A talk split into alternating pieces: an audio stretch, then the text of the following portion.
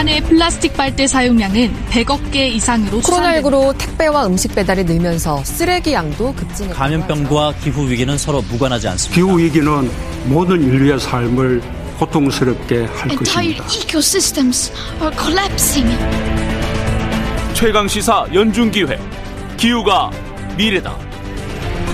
생활 쓰레기 대란 시대 우리는 무엇부터 줄여야 할까? 환경운동연합 정밀한 국장과 함께합니다.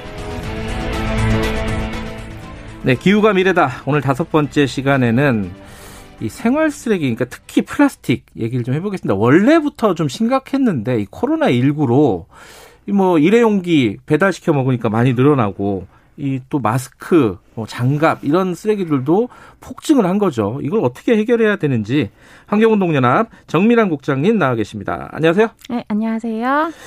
진짜 많이 늘어났어요? 코로나19 상황 이후에 그 플라스틱 쓰레기? 코로나19 이전에도 플레기, 플라스틱 쓰레기 사용량은 이제 계속 증가하는 추세였습니다. 그렇죠. 근데 이제 여기에 더해 코로나19가 장기화되면서 이제 쓰레기 문제는 더 악화되고 있고요. 네. 이제 코로나19로 택배 포장이라든가 배달 용기 등이 되게 급증했잖아요. 네. 거기에다가 위생과 방역으로 해서 이제 마스크 많이 쓰시잖아요. 이런 이렇게 일회용 방역 용품이 급증하면서 이제 쓰레기 양이 정말 엄청 나게 이제 폭증한 거죠.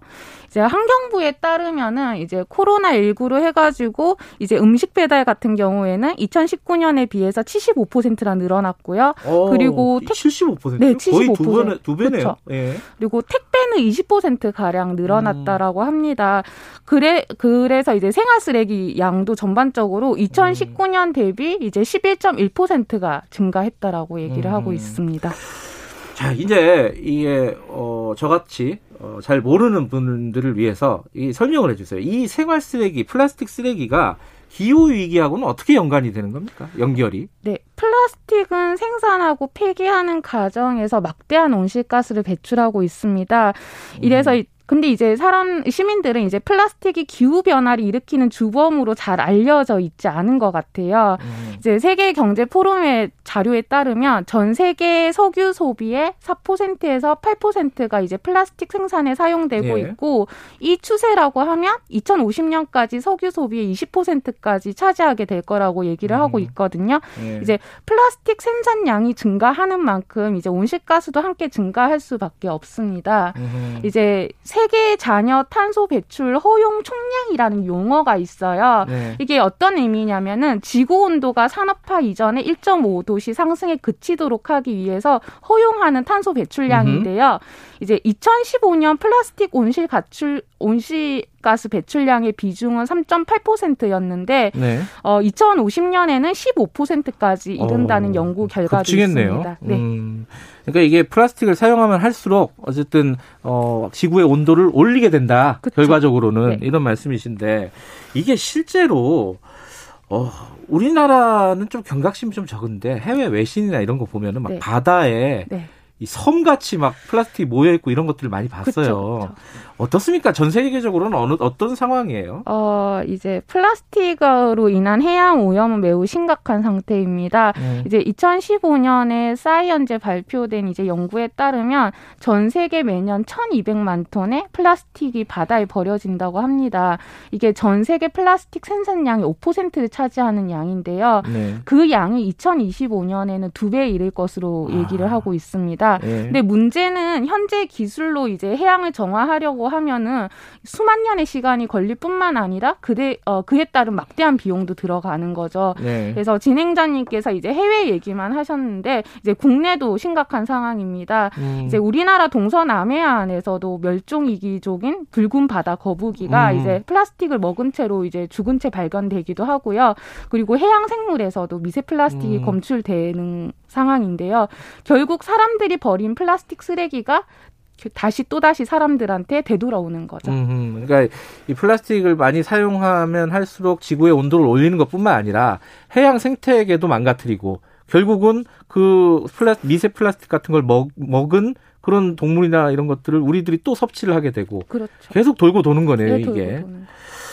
자, 근데 지금 어 코로나 19로 이렇게 많이 늘어났잖아요. 그죠? 근데 이게 어쩔 수 없이 좀 이게 방법이 별로 없는 것 같아요.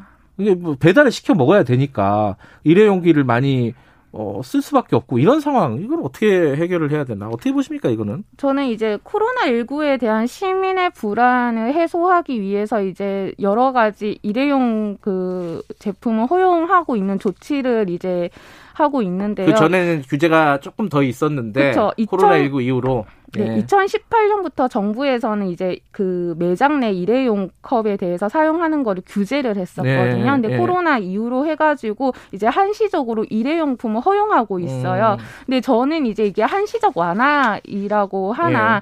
지금까지 일회용품 사용을 규제하는 좀 흐름에 역행하는 형태로 음. 봐지고요. 네. 이제 일회용품은 자칫하다가는 이제 한순간에 후퇴할 수도 있는 거거든요. 음. 그래서 방역과 개인 위생이 무엇보다 중요하지만 새로운 폐기물 정책에 대한 고민이 필요한 때이지 않나 음. 생각을 하고 있습니다. 아, 좀 난감하네요, 그죠? 우리가 맨날 이렇게 그 냄비 들고 가가지고 뭐 받아오기가 힘들잖아요. 이게 비대면 한다고 사실은 또 배달을 시키는 건데 이게 예전에는 짜장면 먹으면 회수해 가고 그랬었는데 요새는 그런 것도 없고 그죠? 그런 규제들이 어떤 수준에서 마련돼야 되는지 좀 고민이 필요한 것 같긴 합니다. 근데 하나 좀 궁금한 게 어, 이, 이 얘기가 있더라고요. 그 일회용 빨대 있잖아요. 네. 요새는 종이로 만드는 뭐 커피숍 같은 데도 있긴 하던데 일회용 빨대 이거는 아예 그게 안 된다면서요? 재활용이 안 된다면서요? 어, 일회용품 법상에 이제 자원 재활용법이 있는데요. 이 예. 일회용 빨대가 일회용 대상 품목으로 들어가지 않아서 전혀 일회용품 금지라던가 관리 대상 품목이 아닙니다. 많이 쓰죠, 그래서. 네, 예. 그리고 이 빨대가 단위 소재임에도 불구하고 이제 선별장에 가 보시면 이제 컨베이어 벨트에 재활용품이 너무 많이 이렇게 예. 이동을 하잖아요. 그거를 일일이 손벼, 손으로 수거를 해야 되는데 아시다시피 플라스틱 그 빨대는 되게 얇잖아요. 그렇죠. 그러니까 수거가 쉽지 않으니까 아, 그냥 일반 차원에서. 쓰레기로 배출이 되는 거죠. 아, 네. 빨대 사용도 좀 줄여야 되고. 네. 그죠. 이게 근데 이 소비자들이 뭐 그런 분들 많아요. 요새는 이 뭐 텀블러 같은 거 들고 다니고 일회용품 안 쓰려고 노력하고 근데 그런 거보다 규제나 전체적으로 시스템을 만드는 게 더 중요한 거 아니겠습니까? 우리 우리 규제는 해외나 이런 데에 비해서 좀 약한가요? 어떠해요? 보면? 어, 지난해 말에 정부가 이제 생활 폐기물 탈 플라스틱 대체를 이제 대책을 발표를 한 바 있는데요. 네. 이제 이게 지- 그 지난 정책이 일회용 플라스틱 감축에 더해서 이제 생산 단계부터 플라스틱을 원천 감량하자 라는 음. 얘기 입니다. 그래서 구체적인 내용으로 보면은 이제 2025년까지 플라스틱 폐기물이 20% 감축을 하고 음흠. 이제 재활용 비율이 현재 54%라고 하면은 2050년까지는 70%까지 높이자라는 얘기입니다. 근데 환경 단체하고 전문가 입장으로서 봤을 때는 이제 탈플라스틱 사회를 가기 위해서는 좀 세부 계획이라던가 실효성이 부족하지 않나라는 생각이 들고요. 그리고 플라스틱의 원천 감량 주체인 기업에서 네. 이제 기업들을 정말 규제를 한다거나 기업들이 자발적으로 플라스틱을 감축하겠다는 노력은 전혀 음. 보이지가 않아서 우려스럽습니다. 우리나라가 플라스틱 사용량이 많죠? 다른 나라에 비해서. 어, 우리나라가 우리나라가 그 국민 1인당 그 음. 플라스틱 소비량이 98.2kg나 된다고 해요 한 해. 예. 근데 미국이나 일본이나 프랑스보다 훨씬 높아서 되게 부끄럽게도 국내 그러니까 세계 1위라는 불명예를 가지고 있습니다. 1인당 100kg 가까이 쓰는 거네요, 그쵸. 플라스틱을. 네. 근데 지금 이제 그것들을 근본적으로 말씀하신 대로 규제가 좀 부족하다. 그래서 이제 해외 같은 경우에는 플라스틱 세금을 이제 매기는 그런 나라들이 있다면 있다면서요? 이 개념이 어떻게 되는 거예요? 어, 정, 그, 말씀하신 플라스틱이 단순하게 말 그대로 플라스틱에 세금을 부과하자라는 내용입니다. 예. 이제 뭐 처음에 논의되었던 게 2018년에 EU에서 순환 경제를 위한 유럽 플라스틱 배출 전략을 발표하면서 이게 탈플라스틱 그러니까 플라스틱세가 이제 본격적으로 논의가 음. 됐는데요. 실제로 이탈리아하고 프랑스 등 유럽 차원에서 적극적으로 이제 플라스틱세를 부여하고 음. 있고 그리고 실질적으로 플라스틱 감축까지 이어지고 있습니다. 음. 근데 좀 전에 제가 말씀드린 것처럼 우리나라에서는 플라스틱에 대해서 기업의 집 직접적으로 규제하자라는 구체적인 내용이 없어요. 음. 그래서 우리나라에서도 플라스틱 쓰레기를 감축하기 위해서 기업에 좀 세금을 부과하는 정책을 적극적으로 검토해 보아야 되지 않을까라는 생각을 합니다. 근데 기업에 이제 플라스틱 세금을 부과하면 그건 결국 또 소비자가 또 부담 일부는 해야 되는 상황이잖아요. 그죠? 그럼 사회적인 어떤 합의가 좀 필요하겠네요. 그렇죠. 그래서 이제 너무나 이제 플라스틱 관련해 가지고 소비자부터 해서 생산자 그리고 어 정부까지 이해 관계자들이 있기 때문에 많은 음. 논의를 거쳐야 되는 상황입니다. 그러니까 two track으로 얘기가 되는 것 같아요. 하나는 소비자들이 그리고 어, 저희들이 일상생활에서 할 수 있는 어떤 플라스틱 어, 감축 그런 노력이 필요하고 제도적인 규제 이게 있어야지 전체적으로 같이 줄어드는 거잖아요. 네. 그렇죠. 지금 이제 제도적인 거 말씀하셨는데 일상생활에서는 어떤 부분이 필요할까 한 말씀만 듣고 마무리하죠. 아, 네. 그 우리가 할 수 있는 모든 음. 영역에서 최대한 소비를 줄여 나가는 게 필요하지 않을까 생각합니다. 이제 네. 너무 거창하게 보이는 것보다 각자 자기만의 방식으로 변화를 만들어가면 어떨까 생각 음. 드는데요. 예시로 이제 일회용 컵 대신에 텀블러를 음. 아니면 이제 비닐봉지 대신에 에코백 그리고 음. 저녁 식사에 배달시키는 것보다 이제 밀폐 용기 들고 가가지고 직접 음식을 거. 가져오는데 예. 그래서 진짜 실천할 수 있는 다양한 음. 방법들이 많거든요. 그래서 이제 간, 이런 나한테 정말 필요한 게 무엇일까라는 거를 한번 좀 질문도 알겠습니다. 거듭해보면 좋을 것 같습니다. 좀 귀찮은 걸 감수해야 돼요. 그죠? 네. 어쩔 수가 없습니다. 자, 오늘 여기까지 듣게, 들을게요. 고맙습니다.